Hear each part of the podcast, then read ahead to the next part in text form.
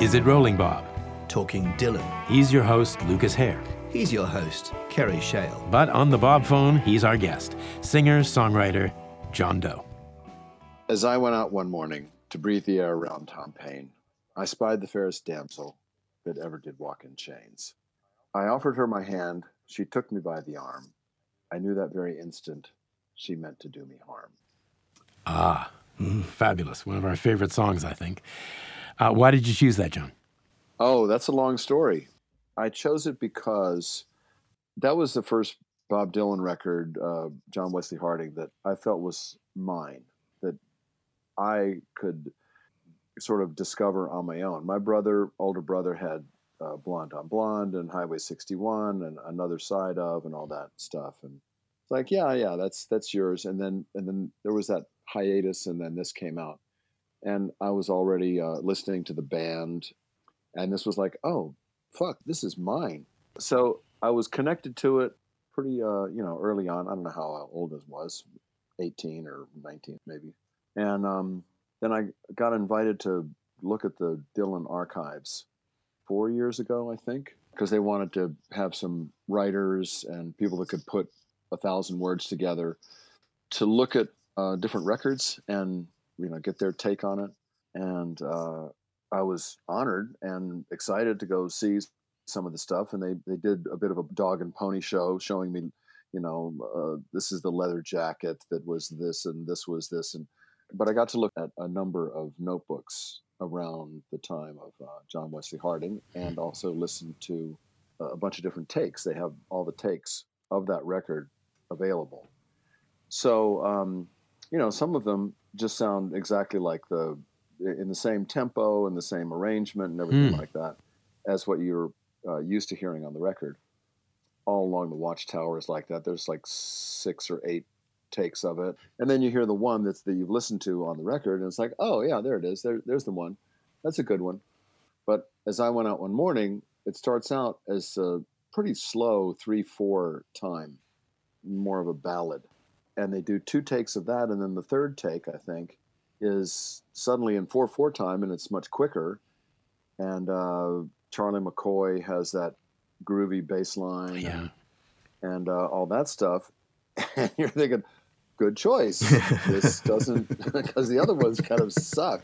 I mean, they're interesting, but there's like, no, this is really kind of dull, and it takes a long time to get to the, you know, punchline or the the meat of the song, and uh, it kind of blew my mind. Uh, it kind of uh, I was like, wow, you just flipped it, and you can't really tell who came up with there. There's some talking behind it, and you can't really tell who came up with this idea.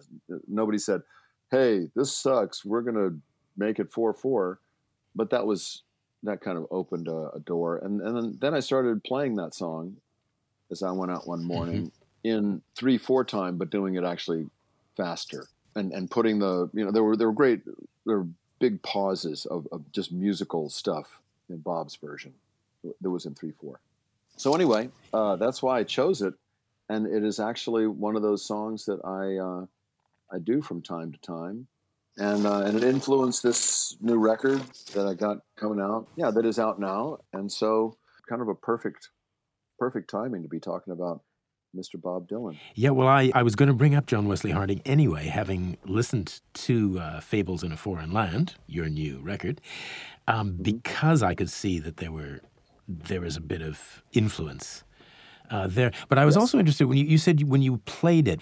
When did you play it? when when do I play? It? When have I played as I went out? Yeah, night? yeah. Oh, recently. Usually I, I do it. I don't do it with the trio. We tried it a few times, but haven't really. You know, we got a lot of other material that we're playing. So I've done it just as a you know when I'm doing a, a solo acoustic show. Mm-hmm. Do you ever get any reaction? Because I mean, it's such a deeply weird song. Like the whole album is so deeply weird. But uh, mm-hmm. depart from me this moment. I told her with my voice. All that bizarre stuff. The thee and thou and biblical kind yeah. of speak. No, I mean, to be honest, people's reaction to to shows and songs pretty limited. you know, it's it's not like, ooh, that song in the middle of the set Mm. really made me think this. And it's like, you never hear that. They just go, oh, great show. yeah, woo. Or, wow, that Yes. was cool. and, you know, shit like that. And you're thinking, did you actually listen to any of this? Or are you just kind of scrolling through your phone or what? God. Um, yeah, because you're pouring I- your they're heart not. out a lot people, of time. People are very attentive, and but the the one song that I did of Bob's that does get reaction is uh, "Pressing On" because that's a you know that's a torchy kind of song, and I, I was lucky enough to have Joe Henry ask me to do that for the "I'm Not There" movie, and so I've continued to do that, and and I was lucky enough to do that for the Music Care when they honored Bob uh, I don't know, three or four It years was ago. 2015. Music yeah. Care. God, was it that long ago? Yep. I was really fortunate enough to to be part of that, and um, that that gets a reaction from people. We're talking about pressing on, John. What, what does that song say to you beyond its religious context? Oh, I th- I think the the religious part of it is, on the surface, that's the most important part of it. But actually, I think it's it's more about perseverance, discipline. You know, just like what the title says, and Yeah. and and the the way it's delivered too is it's about continuing regardless of your struggles and trials and tribulations. I don't know if you're aware of this because there's a lot of you uh, in concert floating around on, on YouTube. And uh, I, I was on YouTube the other day looking up John Doe. You were singing Pressing On in, in front of a, a pretty big venue. And it just cuts to your, just the end of your intro. You say, oh, this is um, a song from Bob Dylan's Born Again period. And it actually gets a laugh. Now, you're, you're not trying to get a laugh, clearly, but it gets a mm. laugh. And then you Yeah. start it. I mean, you, you know that. And then by the end, you definitely have got them. And I, I love that because, as you say, that's what the mm. song's about. Well, if there's one thing that I've learned in my many years of performing, people and audiences are unreliable. Yeah. Yeah, I mean, it's like half the time the sound is bad and people were having a great time, and you have to square that somehow and keep pressing on. I think the the whole uh, you know slow train and and uh, what, what's the other record that was Saved. saved yeah. I mean it's it's a metaphor. It's a it's an allegory. It- it's you know it's like the bible. The bible was never meant to be and I, i'm not an expert so don't let's not start asking for verses or something like that but the bible was meant to say hey this is you know a, a strong suggestion in a way that you might find fulfillment or satisfaction this is hmm. a, a some stories on how to treat people yeah. and how to treat yourself and, and what you know what's what's going to be rewarding and what's going to be not rewarding You're right. There's songs about continuing. There's songs about you know reassessing your surroundings, improving your life. Yeah. Yeah. Yeah, they're fables And- Yeah. in, in a lot of ways. Yeah. I, there's, I've been discovering this guy uh, recently. I, most people haven't heard of him called John Craigie. Do you know him? Uh, anyway, he's a, he's a sort of folky singer songwriter at, at the moment, and uh, he he does one song about uh, literal interpretations of the Bible. He says it does say in uh, Leviticus or whatever that two men shall not lie together. But he, he reads the entire thing, which says, If two men shall lie together, they shall be stoned. And he said, I don't see anything wrong with that. I mean, the best of both worlds exactly. so, yeah, uh, literalism doesn't go well with music, really, does it? Or, or fables. No. So, but uh, as far as the uh, the new album, I, I noticed uh, I've, I've listened to it uh, quite a few times, and I really, really um, enjoy it. And uh, I was taken, and then I started looking at your back catalog and things, and seeing all, lots of horse references. And there's, of course, there's a man and a horse on the cover of uh, Fables in a Foreign Land, and there's a seemingly a boy and a horse on the covers of the western, the cover of the Westerner, your previous album.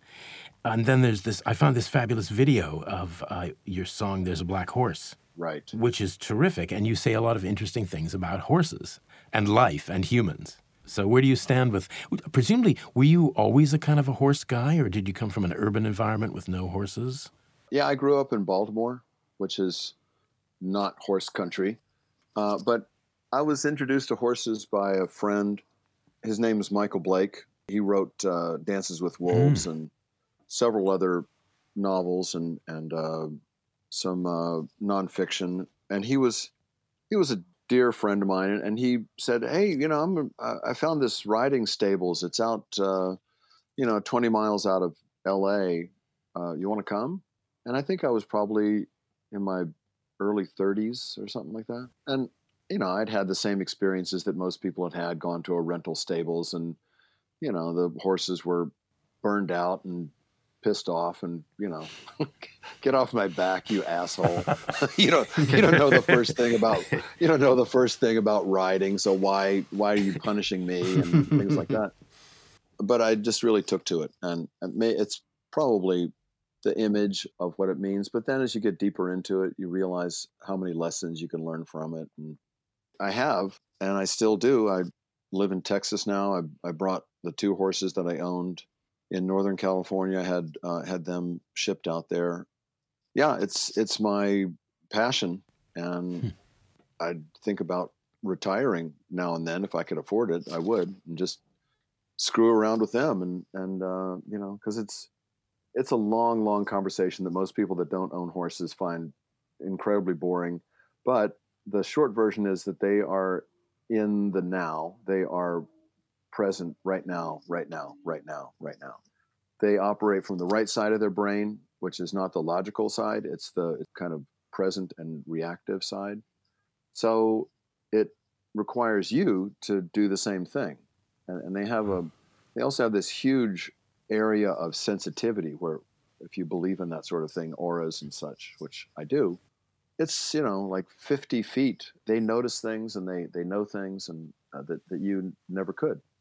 So getting connected to something like that is uh, deep and it's restorative and it keeps me honest and plus they're magic. They're just mm.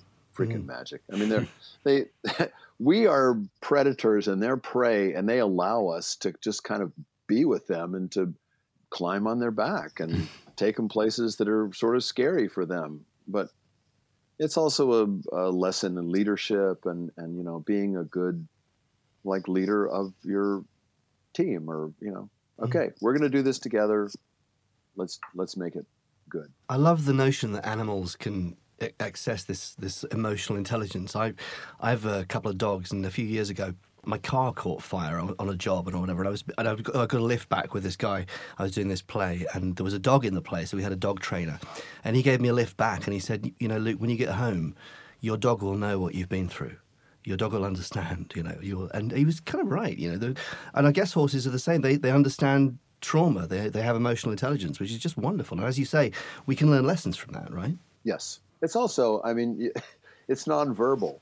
That, that's why I usually ride by myself. Um, I ride one horse, and another horse just follows along because he wants to be part of the herd.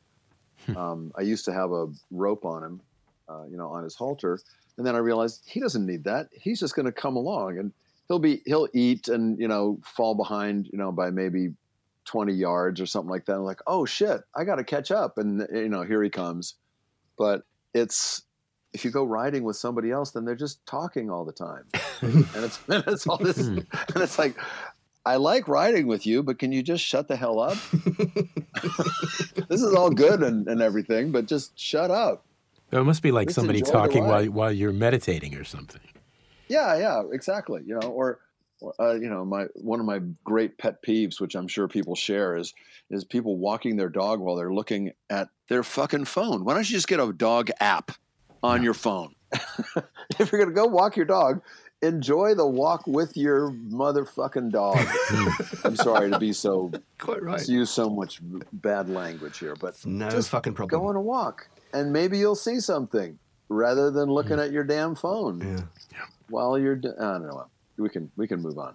Well, spe- well, let's. Let, I'll use the horse thing to segue just slightly because um, I, I, looked up that you called uh, your song "There's a Black Horse." Uh, you referred to it at one point. You probably don't remember doing this, but you said in some interview uh, it was a very Sam Peckinpah kind of song.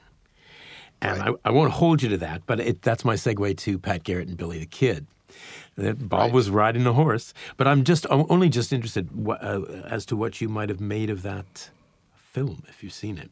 Oh yeah, uh, it's a great film. I think that Bob's contribution to it is probably one of the best things about it. You know, not to blow smoke up his ass, he doesn't need that, but it's really it, it has a lot more of the mystery to it. I mean, I think Kris Kristofferson is good, and and uh, I forget who plays um, James Coburn. plays Pat. Mm. James Coburn. Mhm. Yeah. They're good, but but it, it doesn't have the kind of. I think it could have had more, like, Wild Bunch, not the violence, but the Yeah. but- Yeah, but craziness, you mean, yeah. It depends which version you see, because I mean, I, I certainly, I, I'm, I'm of the view that it's Peckinpah's masterpiece, but only if I'm talking about a very specific rough cut that he made of it, which was not the version that was released. Anyway, that's that's dull. But Oh, But I well, think you're. see that's totally possible. I think your point is in- interesting about Bob Dylan's acting because I'm never, I'm never really sure, but I know that he's doing something else. Like those guys are good mm-hmm. professional actors, and mm-hmm. Bob is doing something else, like he always does in films. I, I, I read somewhere that somebody said watching Bob Dylan is like watching a cat, and I thought that was a great quote because you don't. What the hell is good? Because I'm, I'm a cat person. That's my uh, animal, and uh, we've got two cats, and I I just sit there watching them for hours because you don't know what the hell is going on. And it's it's weird when when it's acting in a film though, because you you know when you see his character in Pat Garrett, that's all I could think was like, what the hell is going on? Like he's got one scene with Kristofferson, you know, just one really good scene where I thought there's it's like when worlds collide. Kristofferson is doing acting as we know it, and Dylan is doing acting as we don't know it. and in the middle, you've got Harry Dean Stanton and, and people like that. That It, it's all it's all very compatible. I think there's some some real oddball character actors in there that kind of tie it all together. Yeah, well, I mean, I, I think that he just relies on his magnetism. And that's good because he's not acting, he's just being. And, and hmm. that's the best acting that you can do. Yeah, well, we're all actors, aren't we? All three of us. So you've done tons, uh, Yeah. tons of uh, acting, and we've uh, we were talking about the other day. We were talking about uh, Great Balls of Fire. Yeah. We'd like to know more about that. Well, well, it suffered from press that, that had just come out about Jerry Lee, where, right or wrong, he was kind of accused of killing his wife. And he was the, you know, it was some Rolling Stone big, long investigative piece, you know, where it was like Jerry Lee, the killer, you know, which was just a, that was a nickname that he got by because he would he would call other people killer. Hey, killer, what's going on? And and so Jim McBride wanted to do a, a movie about Jerry. The director Mhm. wanted to do a movie about Jerry Lee, the naive kind of dumb kid from Ferriday, mm-hmm. and you know he wanted to just capture that essence, that rock and roll kind of fun time. Just it's all happening Yeah. at once and people didn't want to see that. They wanted to see the the down and dirty, you know, ugliness of of the killer.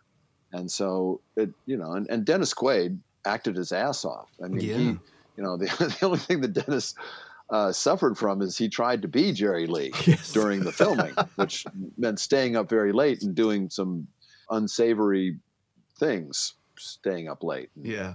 but but he, you know, he gave it his all, and and uh, it was really a gift to be able to be part of that, working with uh, Winona Ryder and, and Dennis, and, and of course, you know, Mojo Nixon and I are old pals, and uh, you know, we got to be a lot closer. And I mean, it was a long shoot. That was back in the days when they, you know, would would shoot for two and a half, three months, and then they then they took us all to England for this for this little moment, and we did all that stuff in England when three quarters of it is interiors Yeah. Yeah. With Peter and it was Cook. very clear that the, that the producer just wanted to go to England and have fun. But we did get to, you know, uh, rehearse and, and get our kind of shit together at Sun Studios after hours. And, Mhm. you know, we're there with uh, Roland Janes and, um, Jimmy Well, Vaughan. um, and, yeah, Jim- yeah. well, Jimmy, of course, but Jerry Lee's drummer yeah.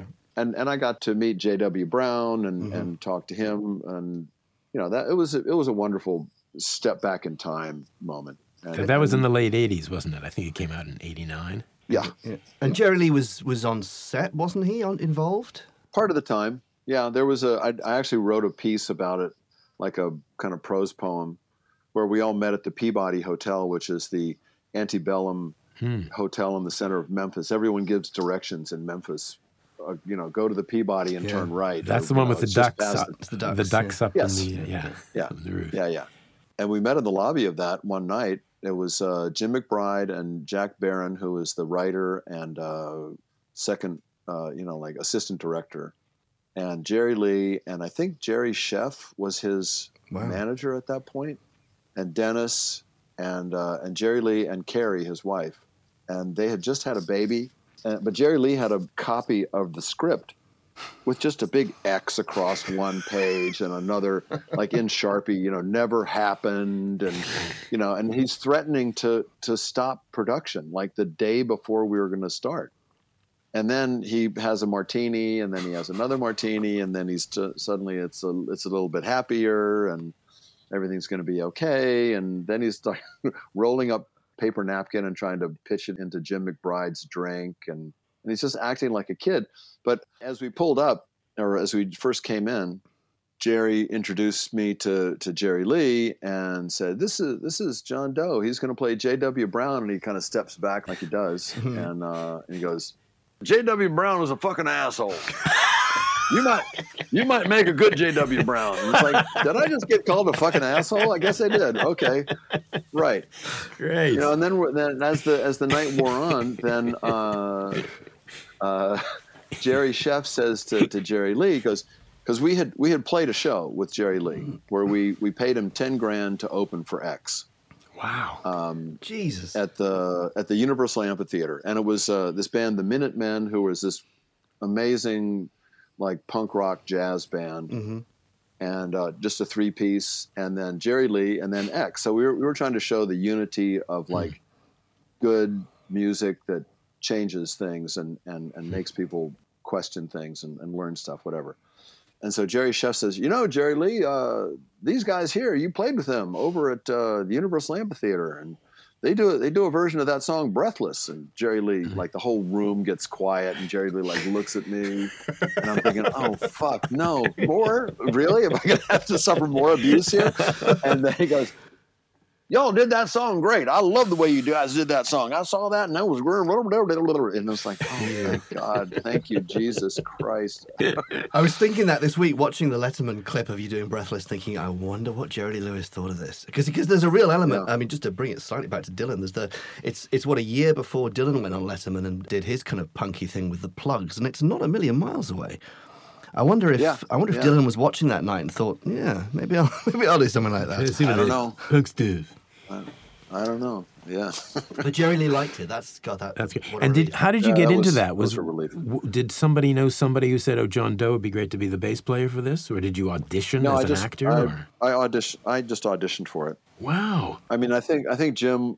Well, Jim was Jim McBride was aware of X because he had used our version of Breathless in his remake of Breathless with Oh, Richard right. Gere and, uh, and all that. Yeah. yeah, yeah, yeah.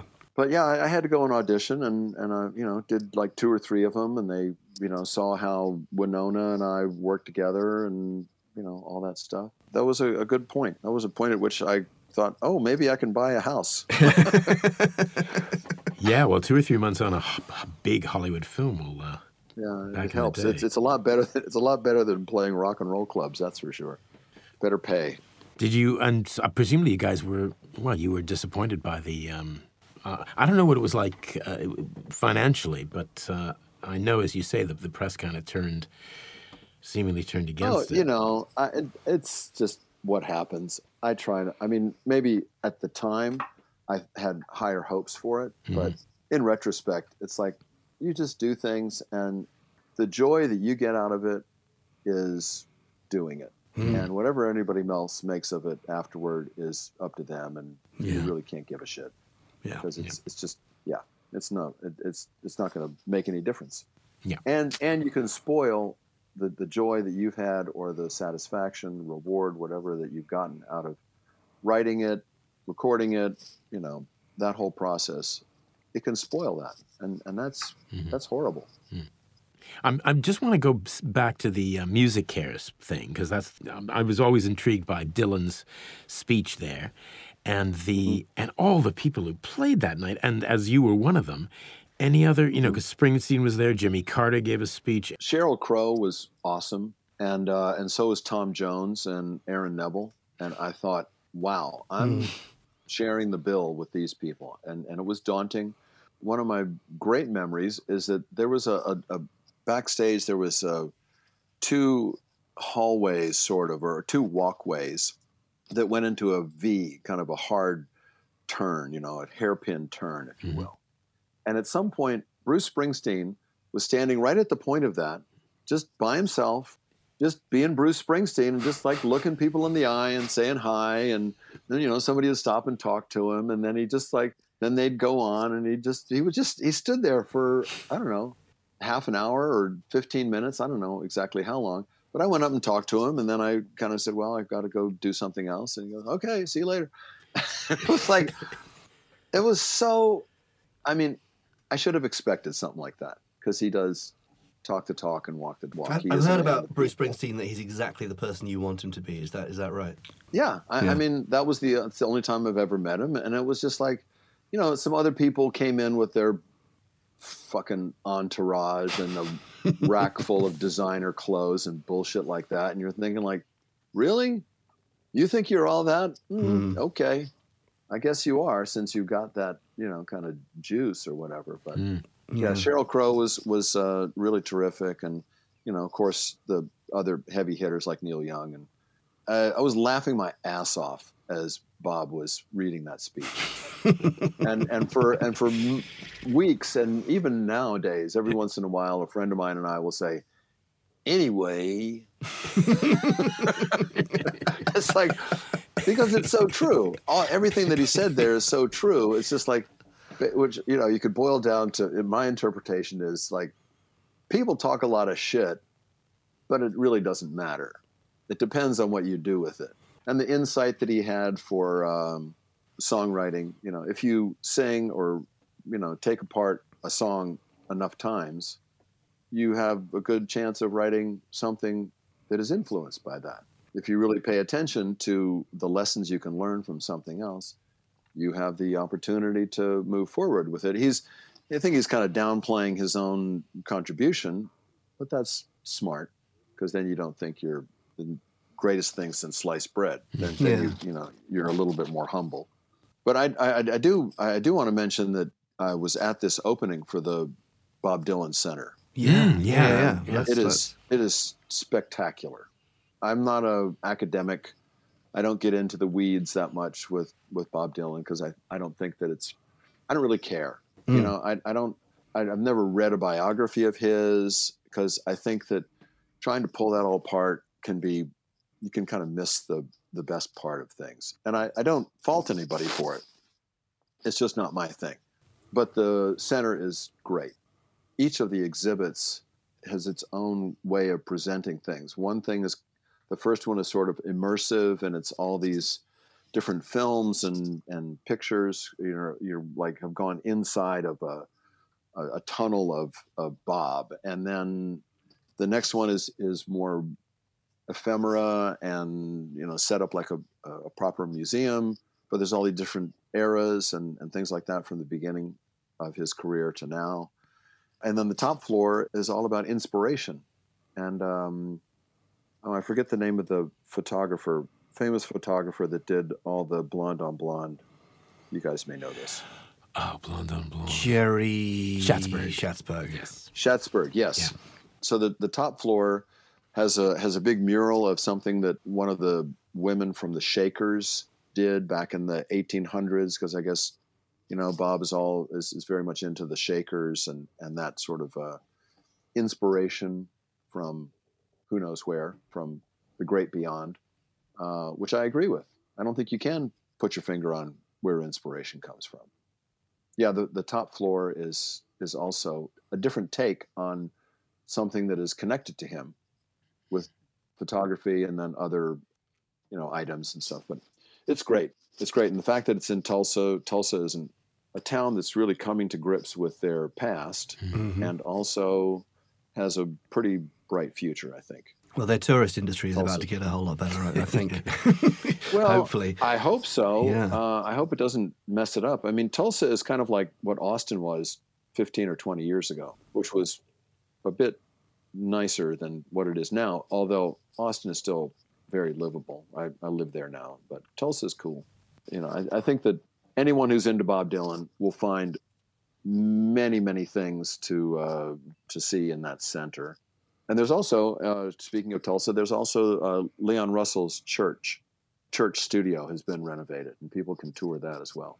Hmm. And the Woody Guthrie Center. Of course, So, yeah, yeah, yeah. There's a lot. Were you there because um, you you've been interested in the center for the, some time, or were you there to perform, or just check it out, or did you make a special was- trip, I just-? Yeah, I just got invited, and you know, it's it's a quick flight, and I'm a supporter. Hmm. I'm a supporter of the of the center. You know, they were kind enough to invite me there to to write something about John Wesley Harding, and I did, and I, I think they're it's available somewhere, and and they were doing that with with a few other writers and and performers and people that are you know somehow associated with Bob. And were you uh, there for the uh, Patti Smith concert? no, I had to leave. I, Mm. I, I had a show of my own back in Austin the, the day after that. But I did see Mavis Staples, and Mavis Staples just tore the place apart. Oh, We're both As- seeing as her in, in about a month, actually. yeah, we've got we've had tickets for what Two years? because Yeah. it's been postponed twice. Yeah. she has a great band. She is a powerhouse. You just think like, how does this little woman I just know. do that? And then you go, oh right, she's Mavis Staples. Yeah. Never mind. Yeah. Well, Of actually, course I did. I did see her about 20 years ago. There was a sort of a blues soul kind of uh, thing out in the country at, at some uh, country pile. And uh, Uh-huh. uh, uh, it, it was being one line, well, one night was headlined by Van Morrison, one night was headlined by Steve Earle, and uh, John Lee Hooker was supposed to be there, but he he got ill. He was Mm. like he never performed again. But but I, I went to the uh, well, I went to the whole thing, and she was supporting, believe it or not, Steve Earle as a weird sort of um, combination. But and the rain was it was a deluge. It was so fierce, and I was because I'm I'm small. I, I always get to any gig early, and I'm down front. I'm so I was right down front, and Yeah. and the rain was pouring off the thing that was covering the stage, basically onto me and my wife. We were just like. We were just soaked. But I, I never forgot Mavis, Mavis Staples or Steve Earle, who was also terrific. But Mavis Staples was, she was looking out sort of like, I don't really understand this. But you know, because it was it was sort of like a more of a blues gig thing, mm, but she, I'll never forget. She was charismatic. She was like a horse in that in the way that she had this aura. Right? She was in the moment. yeah. She was just fabulous. She will take you there. Yeah. I'll take you there, and she did take everybody there. It was fantastic. Yeah, we're, we're seeing her in a in a church, aren't we? Union Chapel. So that's gonna that's gonna help, I think. Oh yeah, I, I I got to play there with Nick Lowe. It's Oh, wow. Did you? place. Oh yeah, it's a wonderful Yeah. venue. Yeah. About eight years ago, something like that. Yeah. That's Oh, that'll be so good. Mm, yeah, I know. Talk about anticipation. I anticipation. know. Yeah, two year build up. What about what about I'm not there? Because we need to talk a bit more about about the fact that you, you didn't just do pressing on. You did. I dreamed I saw St Augustine on that soundtrack. Was that by invitation or did you get to choose? Joe Henry asked me to to do pressing on, hmm which I I knew but wasn't that familiar with. And then he put on the gospel choir, or it was I think it was three or four women uh, afterward. But uh, I got to use his his players, which is Jay Bellerose and and uh, I think Paul Bryan, bass player, and uh, maybe Greg Leisz. Anyway, it was a, it was just a great great band, and that's one of those songs that if you don't go for it, it's not going to work. And I I was lucky enough to to get there and and go for it and, and just let it loose. And then St. Augustine, I, I just done that uh, in the in the past, uh, Mm. and so I said, hey, while we're here, you know, we got that done. We did three or four takes, and, and that was also live. So why not? We're here. Yeah. Let's make a day of it. It's a oh, wonderful film. Th- it's a wonderful soundtrack and a really, really good film. I think. I think it really, really is. yes. I thought so well. too. And and here's another. You know, I don't mean to bag on the press, but the the reviews were so odd. It was Oh, like Yeah. I don't understand this. This is a weird movie. And it's Yeah. like, what do you want? You want another like Sandra Bullock rom com? What the uh-huh. fuck? You're a, you're a film critic. I would think you would embrace something that's a little bit like outside and a little bit challenging. I You thought in a what I way that, that that was right, though. I thought those people don't understand Bob Dylan, and they don't understand why this film is so brilliant because it's about Bob Dylan. I mean, it's y- it's so that's why it's so weird, and you don't understand it. Uh, so I thought, yes, they should have had people who understood Bob Dylan. They'll come around to it. it. They'll come around to it. You know, I, I was, and I said that film's aged well. And as I was saying it, I was thinking, I've got to stop saying this because art doesn't change. We do, you know, and we, and eventually popular opinion will come around to realise that I'm Not There is a really, really good film. It just has to wait, Yeah, well- doesn't it? I, I agree. I, I totally agree. And I thought it was it did a disservice to Todd Haynes because mm. he took you know he took the essence of a lot of material and Yeah. put the essence out there. Not you know you know back when I was a child and Yeah. yeah oh, yeah. all you know, most biopics are just Well, the, just the, dreadful. the linear thing. I mean, the other one I always think of, and we've, we've mentioned this before, but but Love and Mercy, the um, the Brian Wilson film Oh. with you know Paul Dano and John Cusack. Again, it doesn't Right. go for a linear story. It goes for the heart of, of the matter, and it hits hits the core of Brian Wilson somehow, and it's really powerful and moving. I think. And in a perfect world, to me, all biopics would be like Love and Mercy, and I'm not there. Just junk out the chronology and go for something more interesting. You know. Yeah, I was I was disappointed that I I didn't. I was saddened by the fact I didn't realize that Christian Bale was going to use the the kind of Bob Dylan lilt in his uh, delivery as, as I was you know voicing his uh, singing. I I would have amped that up a little bit, but uh, what the hell?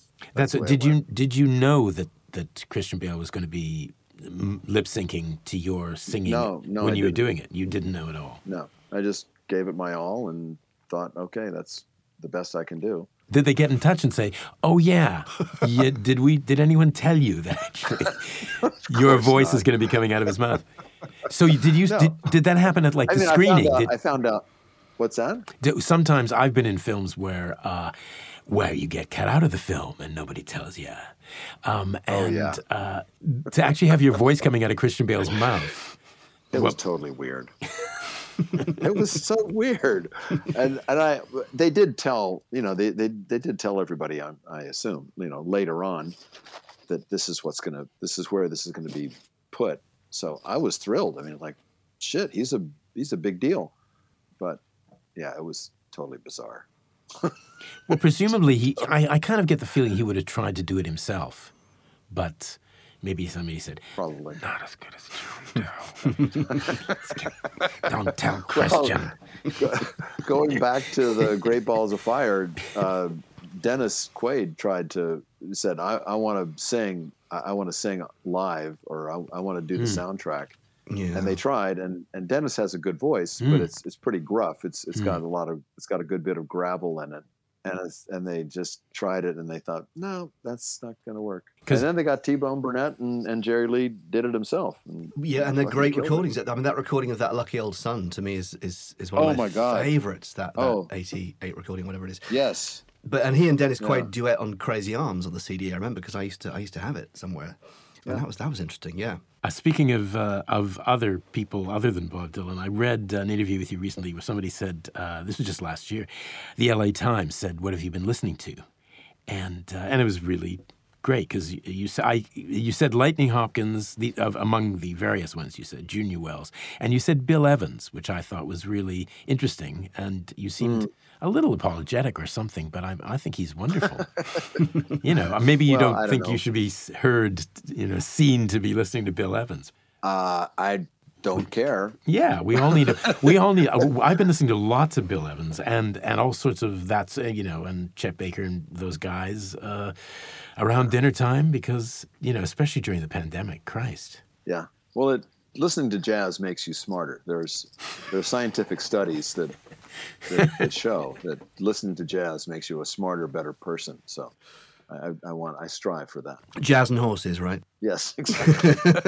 that's my that's my Venn diagram. That is. That's your that's your title for your next album, man. I want to credit Jazz and horses. Yeah, yeah. Okay, uh, done. Deal. Done. What about other um, other people who've influenced you? Uh, because I've read that you've name checked Joni Mitchell, Johnny Cash. I mean, we're we're big fans of all Yeah. these. Have you ever met Joni, for instance, or come into contact with Oh, her? Oh, I did. I did a, a long, long time ago at some sort of Grammy party, and and I was just shell shocked. I think I think I met her and Ruben Blades like within minutes of each other, and I uh, wow, I just was tongue tied. And I what what do you say? You know, what, I think that was in the early or mid '80s, probably. Influences, you know, for this most recent record, Mm. I didn't do some academic dive into folk music. I mean, I it's I listened to it when I was a kid because that's what happened in the '60s.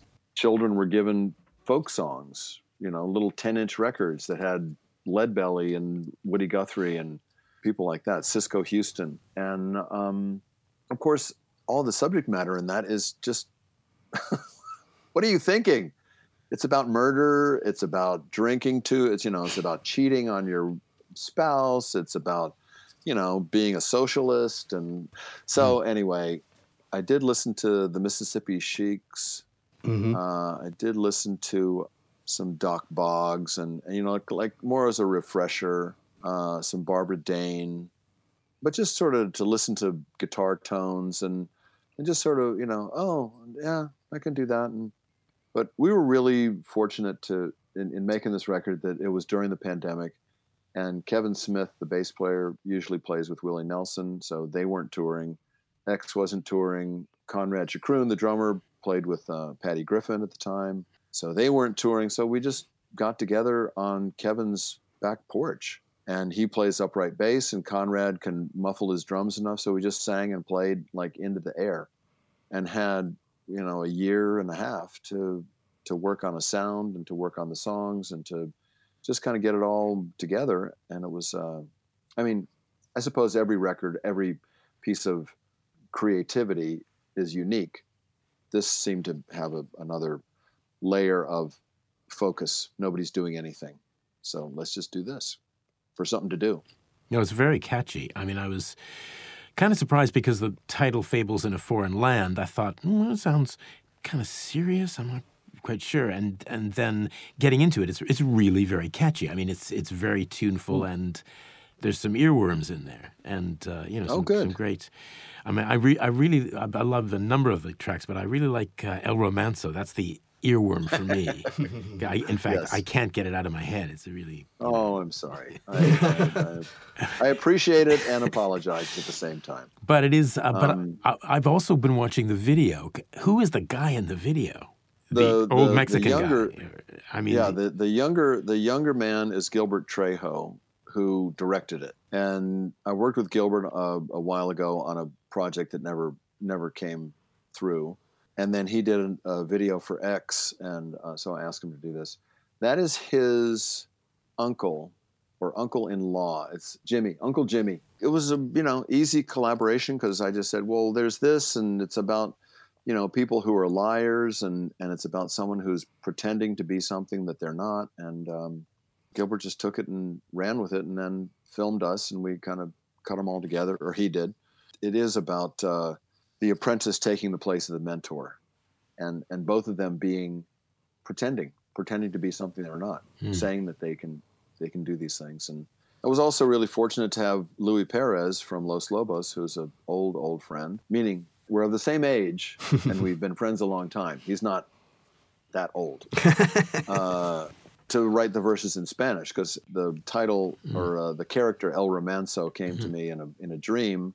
And that's pretty much all I remember of the dream is just this name. And then I started working on the character and then I thought it might, since it's sort of Spanglish, have Louie do a verse in Spanish. And he added a whole nother element or a whole nother dimension to the character. It, it basically he's he's saying in the in the verse, "My words are the truth, and I can be your best friend." And nobody knew how or why he left, only that he was a liar.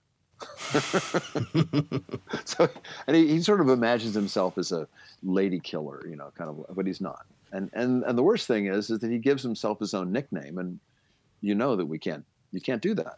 You have to do something, uh, you know, exceptional or something really stupid in order to get a nickname. And Yeah. then you, become he's he's so full of himself that he gives himself his own nickname. Well, it really worked, I have to say, because I thought, is that Elmer?